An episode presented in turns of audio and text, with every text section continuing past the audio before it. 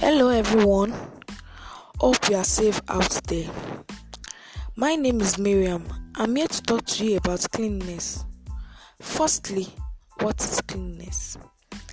Cleanliness refers to a state of being clean. You must have heard a wise saying, cleanliness is next to godliness. We should keep our surroundings clean.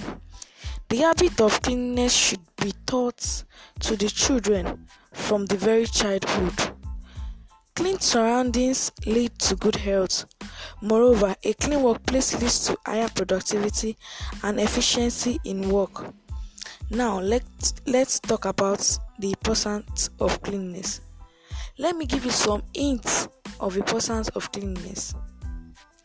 A healthy mind lives in a healthy body. A person who is clean develops a high intellect. Furthermore, a healthy person is free from the diseases caused by the unclean atmosphere. How to keep ourselves clean. We must practice we must practice habits related to personal hygiene, such as washing of our hands, brushing our teeth at least twice in a day, having our breath, and cleaning of our surroundings.